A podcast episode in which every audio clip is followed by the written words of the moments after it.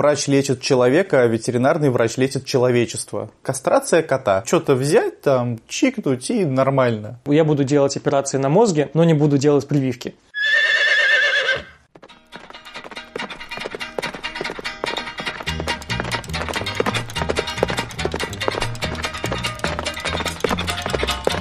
Привет, у микрофона Скептиконь и Гугоя все такое. Сегодня у меня в гостях ветеринарный врач клиники «Спутник», аспирант кафедры физиологии, фармакологии и токсикологии Московской ветеринарной академии имени Скрябина Николай Аверин. Здравствуйте. Мы с Николаем познакомились очень интересным образом. Николай – лечащий врач моей кошки. Не думайте, что раз я конь, мне нужен ветеринар, а у меня есть кошка. Кошку я понес в ветеринарную, в ветеринарную клинику, и там мы познакомились. Вот так находятся иногда гости для подкастов мне сразу импонировало то, что вы фактически с первого приема говорили про доказательную медицину, про какие-то интересные факты, потому что до этого в тех ветеринарных клиниках, в которых я был, один раз моей кошке прописали плацебо, другой раз прописали лекарство, которое нерабочее, и я впервые столкнулся с врачом, который вот топит за доказательную медицину, с ветеринарным врачом. Поэтому мы сегодня про это и поговорим в первую очередь. А первый вопрос у меня будет такой. Ветеринар – это врач. Врачей учат в России – то есть вы Скрябиной заканчивали сейчас там аспирантуре или вы учились в каком-то другом университете? И как вообще устроено образование ветеринарное в России? Это очень, на самом деле, очень емкий и интересный вопрос. Во-первых, давайте разберемся с терминами.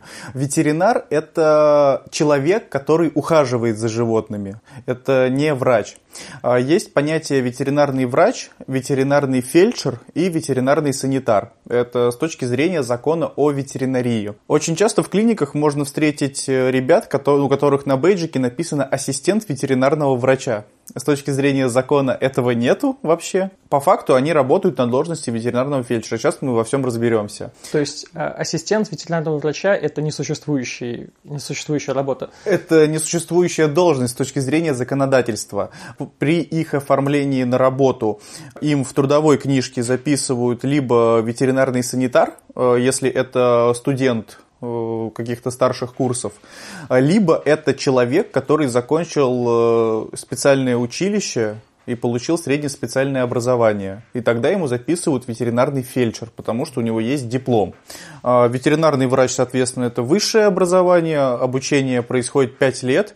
На сегодняшний день в Москве есть несколько вузов, которые готовят ветеринарных врачей. Самый крупный это Московская академия имени Скрябина. Потом еще готовят э, Российский университет дружбы народов, э, сельскохозяйственный университет имени Тимирязева и мясомолочный университет. А есть ли какое-то разделение по специальностям? Если молодой человек идет учиться на обычного врача, у него в какой-то момент есть разделение. Он там хирург, онколог, терапевт, кто угодно.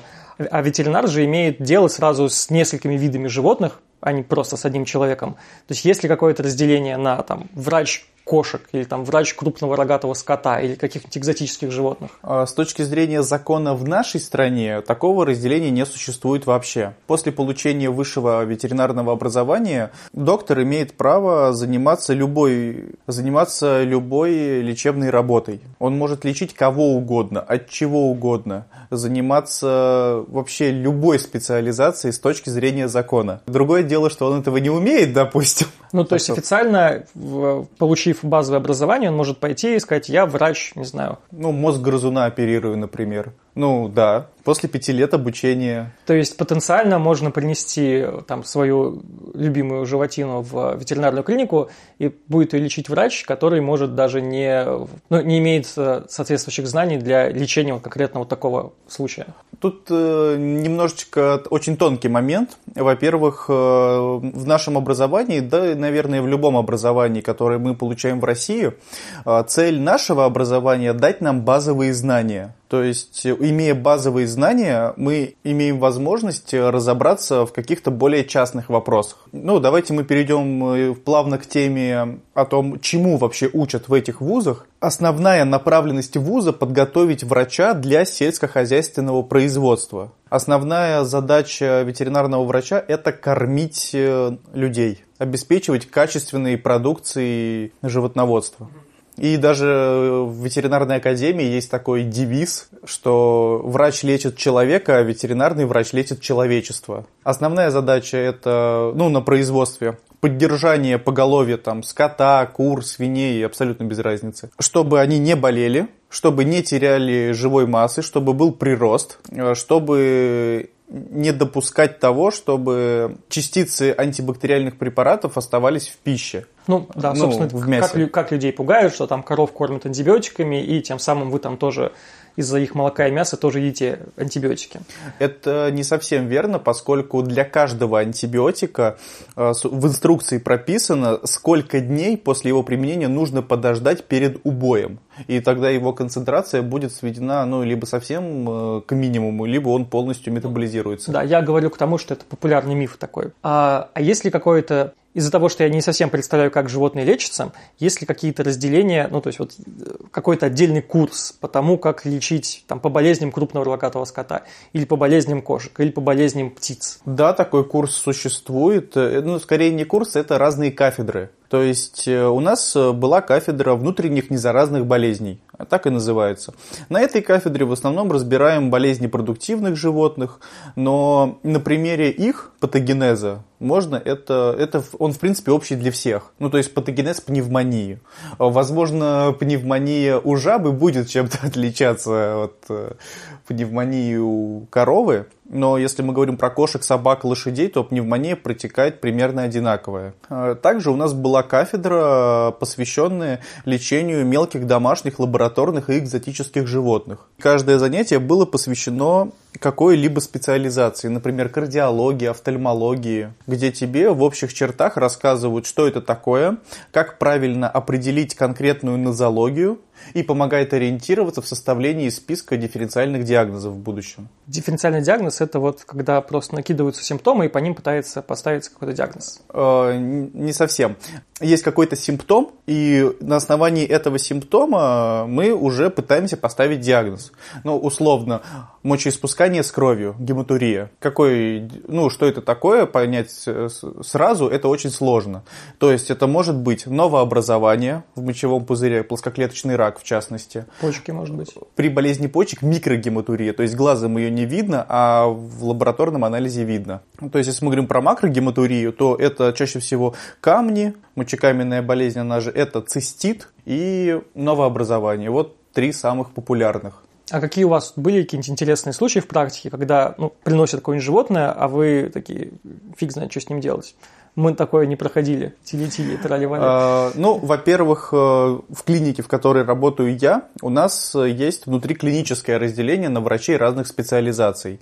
И у нас есть врач по экзотическим животным, условно экзотическим, то есть он занимается лечением грызунов различных, то есть крыс, кроликов, это не очень сейчас экзотика. А, лечит змей, игуан, в общем, всех рептилий и земноводных. А есть также врач отдельной специализации под названием орнитолог который ну, лечит. по птицам. Ну да. То есть даже если в хорошую клинику ты обращаешься, то ты говоришь, там, я с таким-то симптомом, и тебе уже заранее запишут к нужному врачу. Ну, вас спрашивают, первое, что у вас случилось? Вы говорите, вот у меня кошка, там, не знаю, писает с кровью ну, вас запишут, скорее всего, к терапевту. А если вы скажете, что мой попугай какой-то вялый и не ест э, какое-то время... Его запишут к психологу. Ну, его скорее запишут к орнитологу, конечно.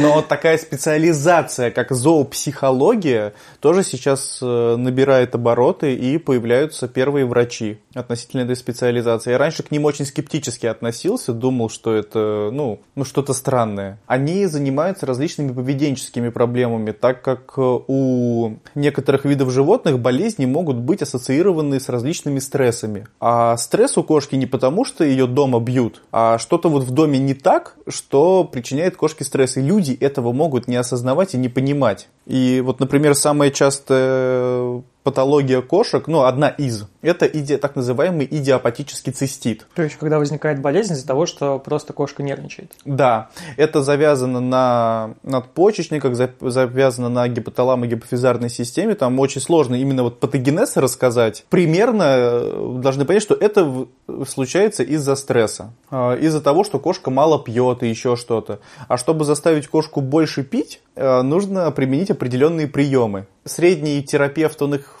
основные моменты знает, но когда нужна какая-то узкоспециализированная помощь, э, в этом помогает зоопсихолог. Отучить собаку ну, где-то в туалет ходить. То есть в России такое тоже сейчас уже встречается? Тоже есть. Они встречаются сейчас только в очень крупных клиниках, и у них достаточно плотная запись. Но к зоопсихологу стоит обращаться, ну, если вам кажется, что ваше животное себя как-то странно ведет, это не первый врач, к которому нужно пойти. А, лучше сначала сходить к обычному терапевту, чтобы он вашу кошку либо собаку осмотрел. И если по, с точки зрения медицины все в порядке, то значит проблема какая-то психологическая. Ну, как и у людей очень часто. Да до записи мы немного говорили про то, как у нас лицензируют ветеринарные клиники, и вы такое, а, и вы сказали, что в принципе любой желающий может стать ветеринарным врачом.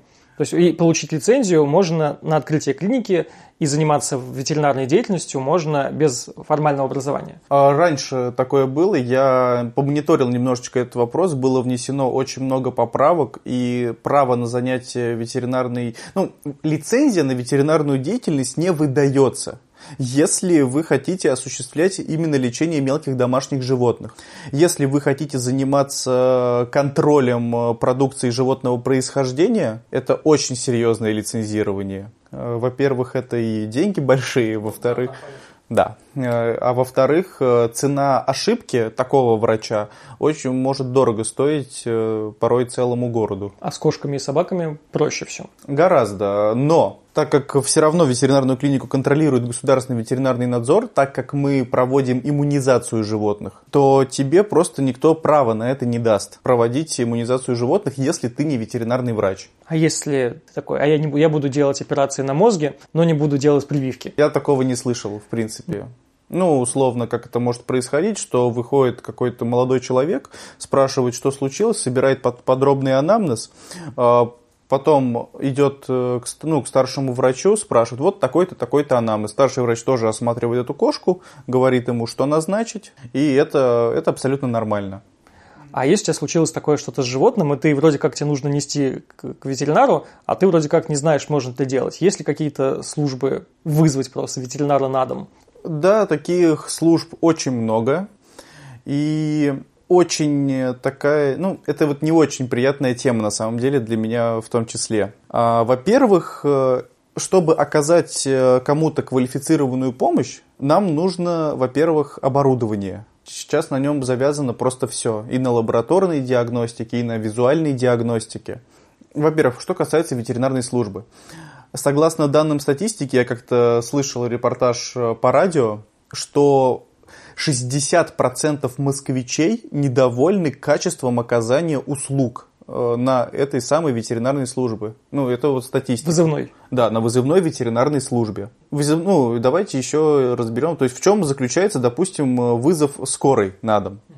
Приехать, оценить состояние, если нужно оказать первую помощь, ну, условно, в случаях, если это активное артериальное кровотечение, нужно, ну, хотя бы зажать и вести в больницу, где уже окажут квалифицированную помощь.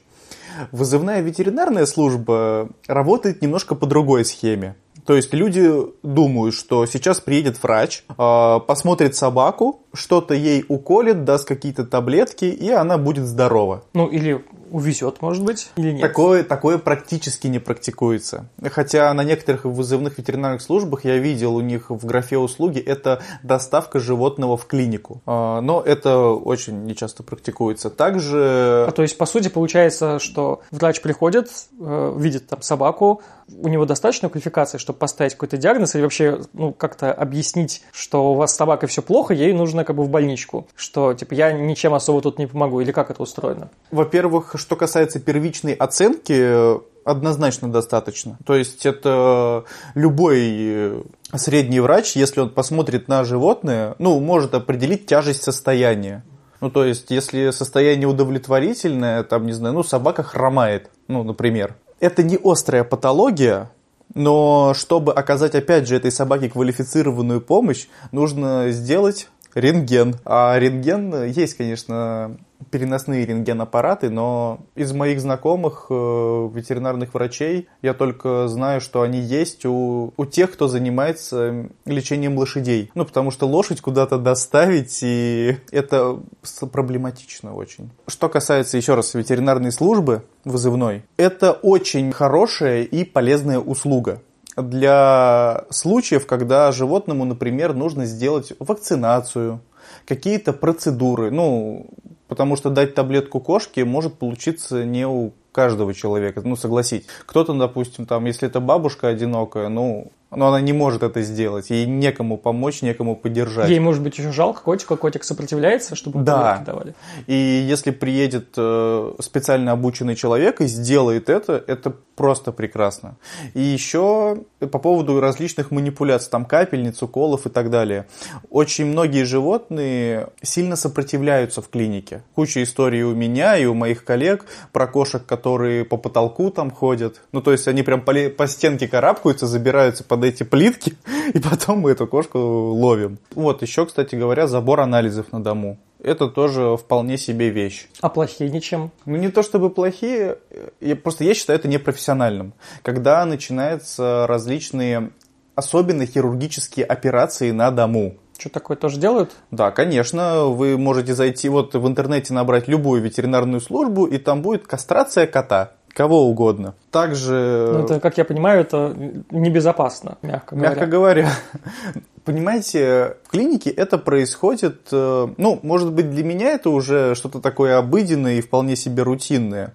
Но вот сейчас я задумался об этом, а ведь присутствует на этой процедуре анестезиолог, э, хирург, либо ассистент хирурга. И кот подключается к монитору. Я только вот сейчас это осознал. По поводу вызывной ветеринарной службы, это вещь, которая никак не контролируется, не регулируется, и вам очень, э, ну, если человек неопытный, то ему очень, да, даже если и опытный, очень сложно определить, что это реально ветеринарный врач. На дом приехать может кто угодно. Ну, вы же не спрашиваете у всех к вам входящим там, их образование и диплом. Вы никогда этого не узнаете, а потом, в случае чего, очень часто его можно не найти. И вот как раз-таки вызывные службы – это самые частые случаи мошенничества э, в области ветеринарии. Мне очень интересно, как можно мошеннически кастрировать кота. Э, очень легко. Э, у меня прям буквально недавно был случай. Э, принесли, говорят, вот мы кота кастрировали на дому, кот до сих пор кричит. Ну, говорю, ну, может быть, психосоматика. Я говорю, а он крипторхом не был? Они такие, что?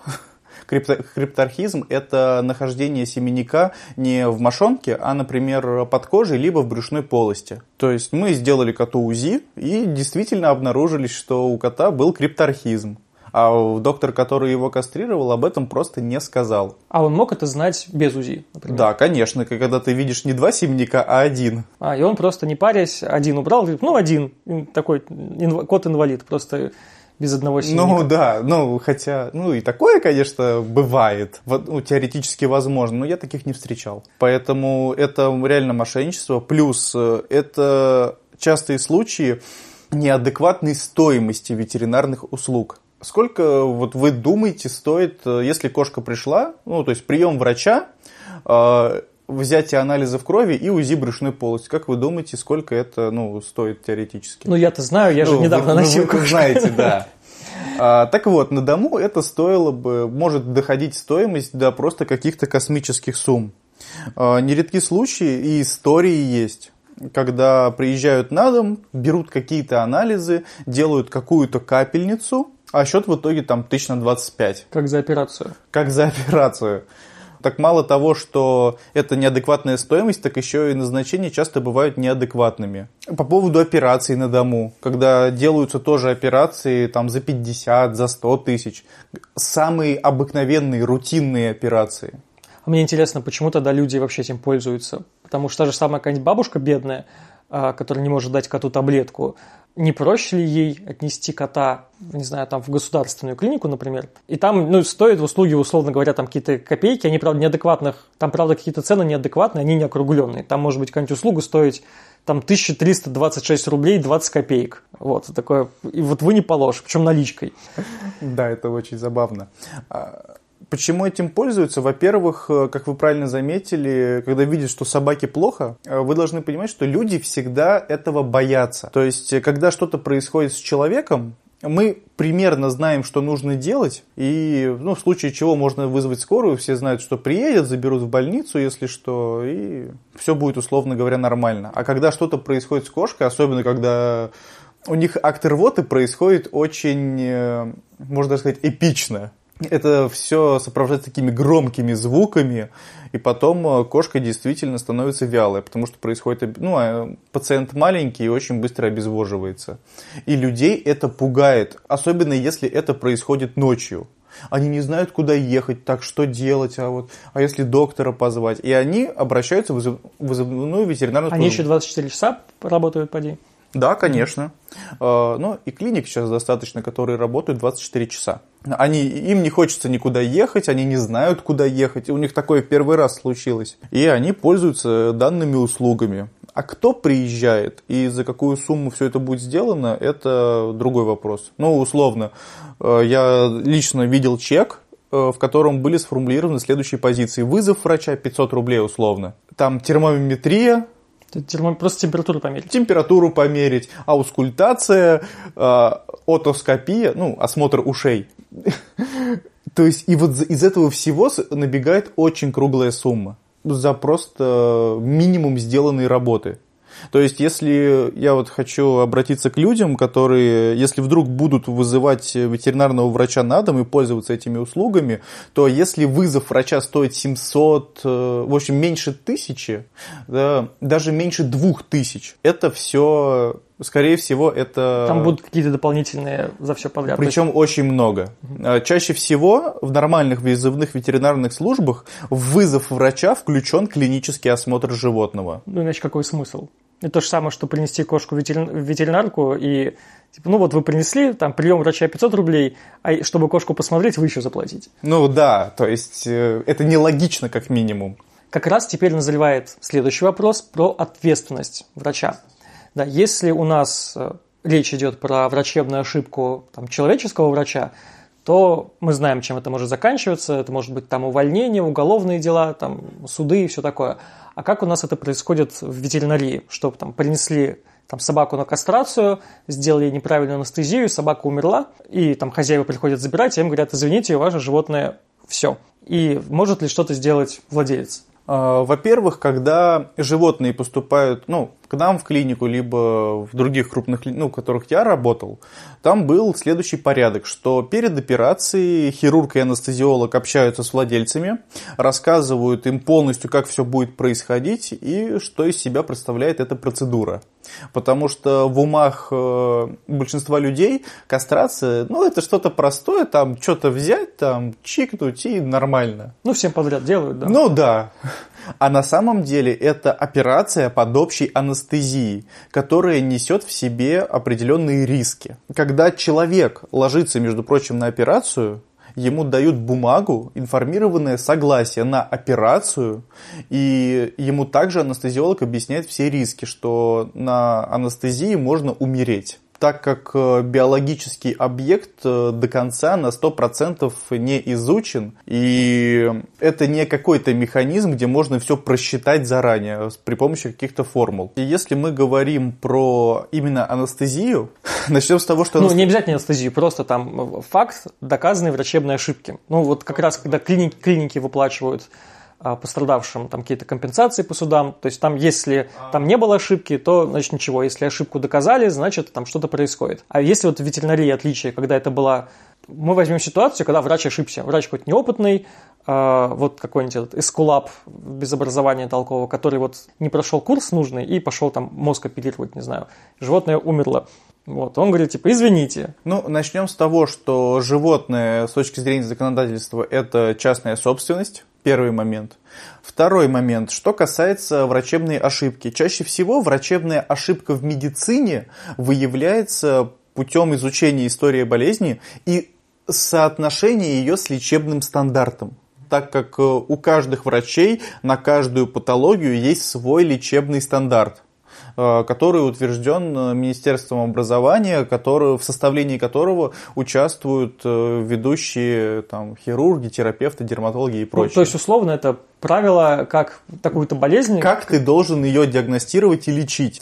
В ветеринарии такого нет. То есть, условно говоря, схема лечения, схема лечения полностью на усмотрение конкретного врача. Общих правил не существует. А доказать, как, именно если мы говорим про операции, э, что может сделать владелец? Владелец может забрать труп животного и обратиться к патологоанатому. Ну, если он докажет, что он получит, он получит компенсацию за частную собственность? Или... Он получит компенсацию за частную собственность и, возможно, за моральный ущерб. Я просто не специалист в области юриспруденции.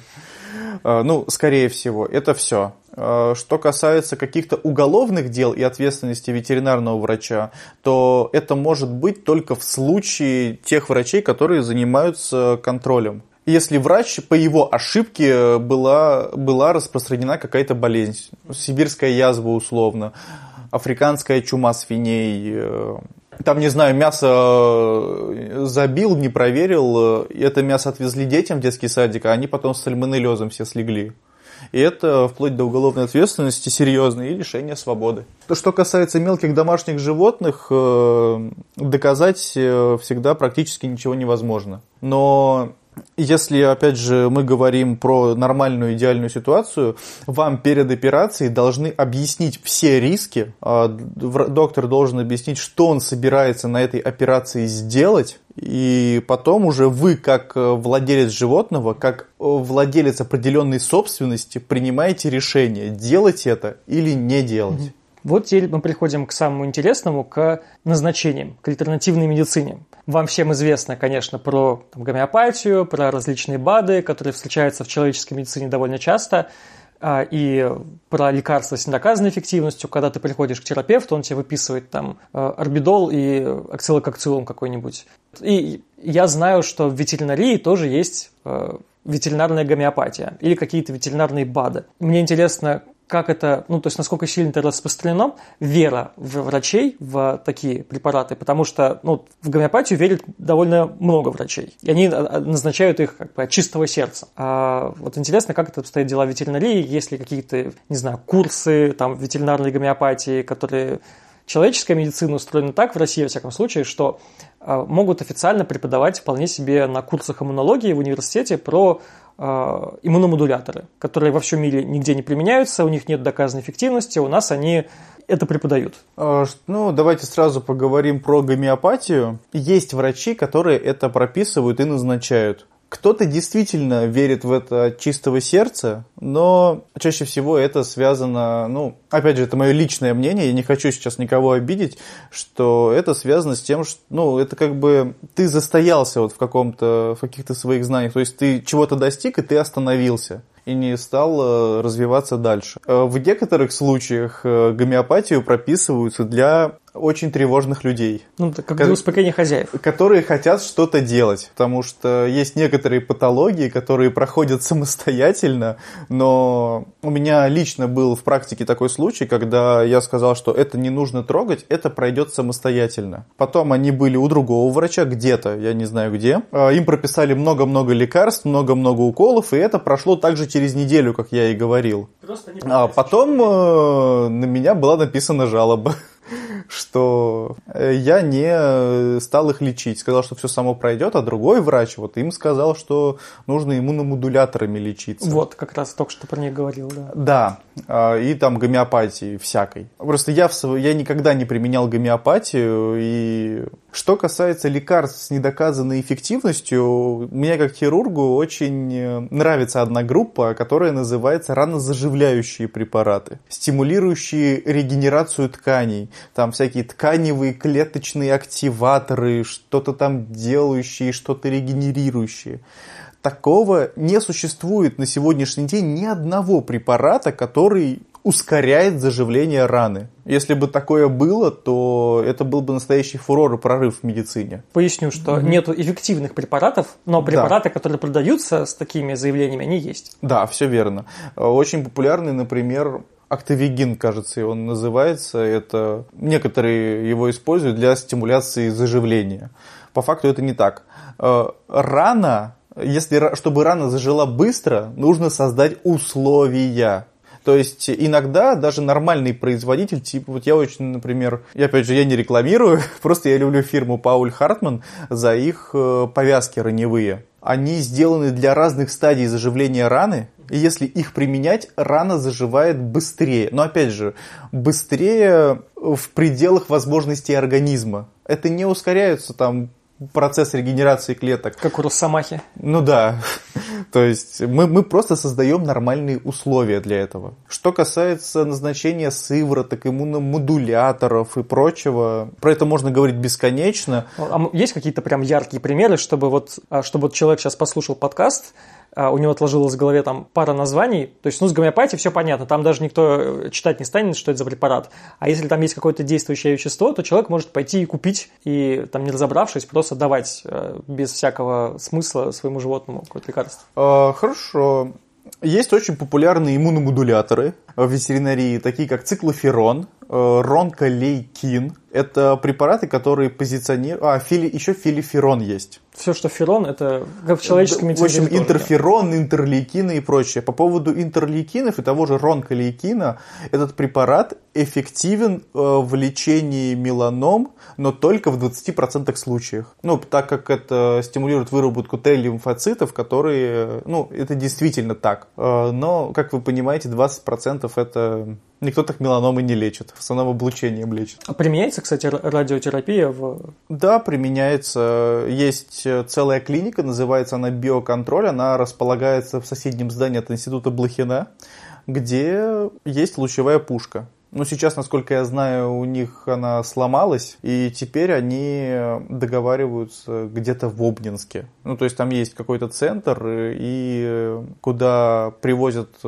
хозяйских животных, и там проводят им облучение, ну, лучевой терапии. И очень у нее хороший результат. Это очень хороший метод. Ну, в лечении определенного вида опухолей. А еще просто хотел добавить немножечко про сыворотки. Есть очень популярная кошачья сыворотка Витафел и очень популярная собачья сыворотка Гискан.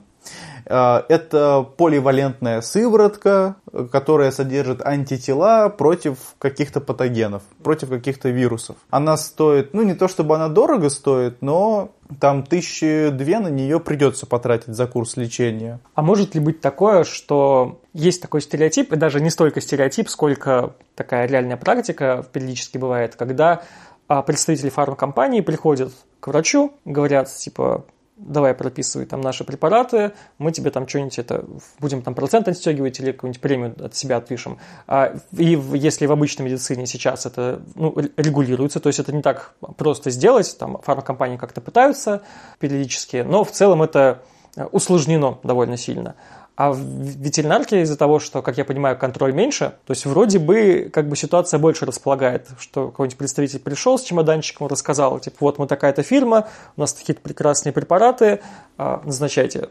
А, к нам в клинику периодически приходят представители фармкомпаний, а, но они в основном просто рассказывают про препарат, и они общаются в основном не с нами, а общаются с нашим руководством потому что они принимают решение о закупке конкретных препаратов. А, так как у нас э, наше руководство, оно, они тоже ветеринарные врачи, а, по поводу, я, я тоже слышал, что медицинские фармкомпании предлагают э, за определенные объемы продаж отправить тебя куда-то там на путевку в Турцию, ну, на отдых в Турцию или еще куда-то но в ветеринарии такого не распространено. Я лично я с таким никогда не сталкивался. То есть, если врач ветеринарный прописывает э, кучу лекарств, которые, ну, ты приходишь домой и видишь, что они бесполезны, то, скорее всего, это сделано не по злому умыслу, а просто потому, что врач э, сам искренне верит в то, что они работают. Да, то есть э, никаких откатов э, не существует в плане лекарств. А, я еще хотел спросить тоже про такую не очень приятную тему, про усыпление животных.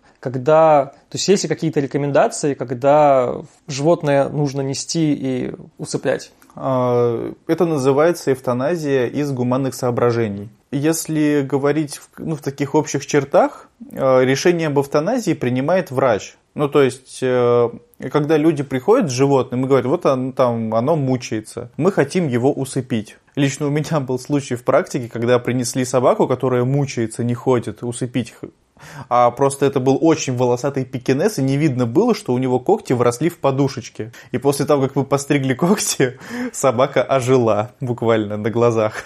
Э, но не в этом дело. Если мы говорим про животное, очень возрастное, у которого в сопутствующих заболеваниях новообразование, которое уже дало метастазы по всем лимфатическим узлам, в легкие, а в редких случаях и в нервную систему, то такое животное мы до конца не вылечим. В ветеринарии не борются за, за количество жизни. То есть у людей боремся за боремся до конца, за каждую минуту жизни. Ну, по каким-то, это уже такой больше философский, конечно, вопрос. То у животных мы боремся только за качество жизни перед э, любой операцией, которая связана с новообразованиями, особенно это, если это сопряжено с удалением лап, э, ну, конечности, либо части черепа, части челюсти, я с владельцами говорю, что это будет выглядеть, ну, во-первых, не очень, во-вторых, э, животному потребуется длительная реабилитация после такой операции. То есть оно будет проводить время в стационаре, где ему будут э, вводить различные обезболивания, ну, контролировать сильный болевой синдром. И после этого, ну, условно, ваша кошка может долго не прожить. Ну, то есть, либо она погибнет во время процедуры, что тоже не исключено, так как пациенты изначально ослабленные. То есть, анестезиологи, конечно, делают все возможное, чтобы их там поддержать.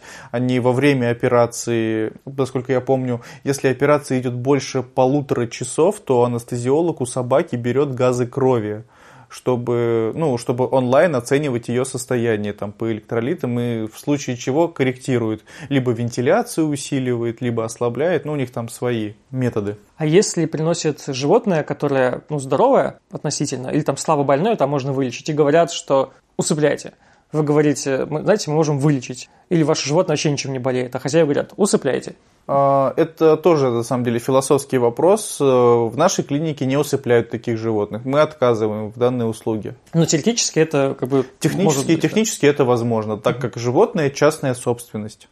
И что с ним делать дальше, решает э, только владелец была история, связанная с ветеринаром из Казани, который таких животных э, говорил владельцам, что он их усыпляет, э, брал с них деньги, а потом он их сам за свои деньги лечил и пристраивал. И на него там, по-моему, даже дело завели уголовное. Ну, от, ну, потому что это мошенничество. Хотя он делал доброе, хорошее дело. Но это уже другой вопрос.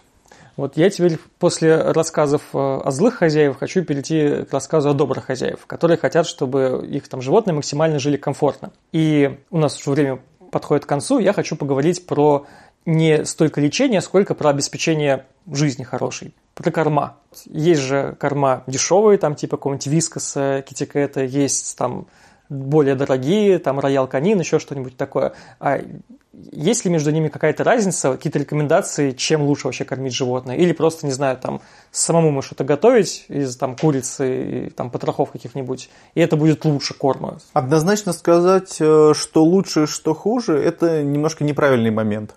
У животного должен быть сбалансированный рацион. Это основа. Как мы будем добиваться этого сбалансированного рациона? Либо натуральной едой, то есть будем сами готовить, либо будем покупать уже готовый рацион это просто личное дело каждого. А что такое сбалансированный рацион? Вот для, как есть какие-то стандарты, что должно животное? Да, конечно, есть э, европейские диетологические ассоциации относительно собак и относительно кошек, где прописано, сколько калорий им нужно в день, где прописано, сколько, допустим, белка, жиров, углеводов, э, минералов им нужно потреблять, витаминов. Им все это нужно потреблять. Там полинасыщенные жирные кислоты, что, ну, что тоже очень важно. Есть стандарты и есть э, возможность составить индивидуальный рацион под каждое животное.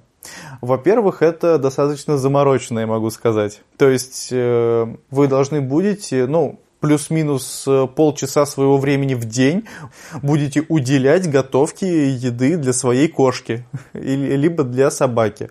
Что касается полнорационных диет, ну, ветеринарных кормов, это абсолютно нормальная вещь в наше время они достаточно качественные. Что касается кормов эконом, класса премиум, класса супер премиум и класса холистик, э, между прочим, корма класса холистик, э, при их, если мы берем влажные корма, если открыть, и они там написаны с креветками, там реально лежит креветка. То есть... Э, Ресторанное и... блюдо фактически. Ну да то нужно выбирать... Это очень сложный, правда, для меня вопрос, потому что ко мне приходят животные, у которых есть какие-то проблемы и на премиум корме, и на супер премиум корме. А есть э, еще те, которые приходят э, и говорят, ну вот ему 22 года, мы его вискосом кормим, и мы когти пришли подстричь. Вот есть просто такое популярное мнение среди любителей животных, что вот не нужно кормить дешевыми кормами, потому что дешевые корма вызывают рак. Там кормишь кошку вискосом, она у тебя заболеет раком. И я это ну, довольно часто встречал, такое мнение от вот, типа, хозяев. По поводу, э, по поводу заболеет раком, не заболеет раком, это, это очень спорный вопрос, как вы понимаете. Э, есть индивидуальная реакция организма на какие-то продукты. То есть э, все то же самое, что и у людей. Кто-то постоянно питается шаурмой, хот-догами и прочим, и живет нормально, у него нет проблем. А у какого-то человека случаются, ну, если он съест что-то кроме овсянки, условно, то у него случится потом гастрит, будет изжога целый день, он будет мучиться. То же самое и с животными. Нужно выбрать корм, э, который подходит там вашей собаки или кошки, чтобы не было рвоты, диареи, чтобы шерсть была ну такая блестящая, хорошего качества, а, чтобы кошка была активная и с аппетитом это ела. То есть теоретически, если у, у кошки нормально все с на вискосе, то есть она не блюет и прекрасно себя чувствует, то можно кормить вискосом и не париться, в принципе. А, в принципе, да. Однако нужно учитывать, что, ну, мое мнение, что лучше выбирать корма премиум класса. То есть э, не выбирать э, там самые дорогие, но и самые дешевые тоже выбирать не нужно. Потому что в качестве ингредиентов я считаю, что лучше в корме премиум класса. И это обоснованное мнение, так как за большую сумму ты можешь купить что-то лучшее. Из чего делают корма? То есть я вот, не знаю, мы уберем условный а, какой-нибудь, ну, тот же самый вискос возьмем, там написано там не менее 4% мяса. И, и все. А из чего он делается-то еще? А, чаще всего это мясокостная мука, а, различные, ну, там всякие экстракты патоки, также туда добавляется крахмал, и ну, там много всего. Я не могу вам описать именно всю технологическую цепь, а, но из того, что слышал я, в корме holistic, понятно, используются просто вот ингредиенты, просто мясо. Но 4% мяса это может достигаться за то, что в, мя... ну, в этот корм перемалывается и добавляются какие-то говяжьи обрези. Кости, на которых есть там маленькие кусочки мяска. Это все идет в ход перемалывается и сублимируется какой-то продукт. И компании, которые занимаются производством именно кормов премиум класс, то есть такой средний сегмент, то, не знаю, Royal Canin, Hill's, Purina, Лично я своего кота кормлю Royal Canin ом. Но у него другая ситуация, ему просто не подходит больше ничего. Так сложилось. А если у вашего животного возникает, ну, то есть она питается оно возникает рвота, диарея, какие-то пятна на коже, она чешется постоянно, то это повод задуматься о том, что, возможно, ему не подходит корм, и нужно тогда его сменить. И лучше это делать под контролем ветеринарного врача, чтобы определиться, что аллергия именно пищевая, так как есть очень много видов других аллергий. А есть разница, там, чем кормить сухим кормом, влажным кормом, там все лучше вместе, Сухой влажный... Да, есть очень популярное мнение, что от сухого корма мочекаменная болезнь бывает. Э, это неправда, это миф. Сухой и влажный корм – это чисто маркетинговый ход. Если вы будете давать влажный корм, то э, кошка будет меньше пить. Если будете давать сухой, будет больше пить. Это абсолютно лично ваш выбор. Влажным кормом кормить э, дороже. Кошки его с большей охотой едят, потому что он вкуснее и пахнет более активно. И, в принципе, все. Я в детстве пробовал кошачий корм, ну, просто ради прикола. Невкусно. Э, сейчас есть очень разные корма, я скажу. Ну вот, окей, мы поговорили о том, что кошка можно есть, а есть что-нибудь такое, что им там категорически нельзя? Она хочет, там, не знаю, шоколад какой-нибудь или картошку вареную, там что-нибудь такое? А, из таких самых популярных э, ядов для кошек это шоколад как раз-таки, причем именно горький шоколад. Виноград, ну, туда же изюм можно отнести который, кстати говоря, вызывает у них острую почечную недостаточность. Также им нельзя, что кошкам, что и собакам, нельзя никакие сахарозаменители, в особенности ксилит. Это к разговору о том, почему не стоит кормить какими-то человеческими сладостями собаку потому что производитель может туда добавлять. Чаще всего ксилит используется в жвачках, которые, ну, производитель пишет без сахара. В орбите он используется. До сих пор там? По-моему, да, я как-то читал, э, просто ну, ко мне пришла собака, которая съела жвачку, и мы пытались выяснить, содержится ли там ксилит. То есть никаких сахарозаменителей, никаких, э, никакого винограда, никакого шоколада. Это такие наиболее частые ошибки. Ну, сюда мы не относим еще всякие лекарства, бытовую химию. А, и по поводу, между прочим, это тоже важный момент, э, когда вы что-то распыляете, или э, чем-то моете полы, лучше, пока это не высохнет, чтобы животное туда не ходило. Потому что от распыления это все оседает на шерсти, когда кошка ходит по полу, она потом в себя вылизывает, и вот эту, ну, условно говоря, хлорку слизывает со своих лап. И может наступить э, симптомы острого пищевого отравления. А, и что касается, кстати говоря, табачного дыма. Табачного дыма, вейпа, айкоса, неважно. Там, ну, дым табачный, понятно, оседает у кошек на шерсти, они его слизывают, и доказано, что это вызывает э, рак. Вот, хотя бы что-то доказано вызывает рак. Да, это прям доказано. А еще, если мы говорим именно про кошек, то у них очень такая из наиболее популярных патологий – это кошачья астма. И астма может у них случиться на различные аэрозоли, на, естественно, все продукты курения, на, на бытовую химию, на пылящий кошачий наполнитель и на пластиковые миски, по некоторым данным. То есть лучше миски выбирать какие-то не пластиковые, а либо керамические, ну там стекле, ну чтобы был максим, ну металлический, в общем максимально инертный материал. Лучше стекло, конечно. Николай, большое спасибо за разговор. А, я надеюсь, что слушатели после этого выпуска станут более внимательно относиться к своим питомцам и поймут, а, как построена ветеринария в России. А, может быть, кто-то там запишется к вам на прием. Это не реклама. Ну, мне было очень приятно побывать у вас в гостях. Э, я надеюсь, что я пролил свет на ветеринарию, э, и это поможет людям лучше в этом разбираться. И еще хочу добавить, что лечение препаратами с недоказанной эффективностью, если вы видите это в назначениях, вы не должны стесняться там как-то задать какой-то вопрос врачу вы получили назначение, они вам не понравились, вы ушли, пошли там к одному врачу, к третьему врачу. Не стесняйтесь задавать вопросы. То есть э, это ваша частная собственность, вы имеете полное право на это. А врач должен вам помочь, так сказать, починить. Частную собственность. Ну, с точки зрения закона, да. На этом я со своими слушателями прощаюсь, но, как обычно, не со всеми. С теми, кто поддерживает подкаст на Патреоне, мы переходим в послекаст, где мы еще с Николаем поговорим про э, мифы и не мифы вокруг вакцинации животных. Как это, зачем это нужно, зачем бывает не нужно, и вот все в таком духе. А, я напоминаю, что если вы хотите стать патроном подкаста, то в описании есть ссылка. А, кликайте, становитесь патронами, и получите тоже много дополнительного материала. Спасибо, до свидания.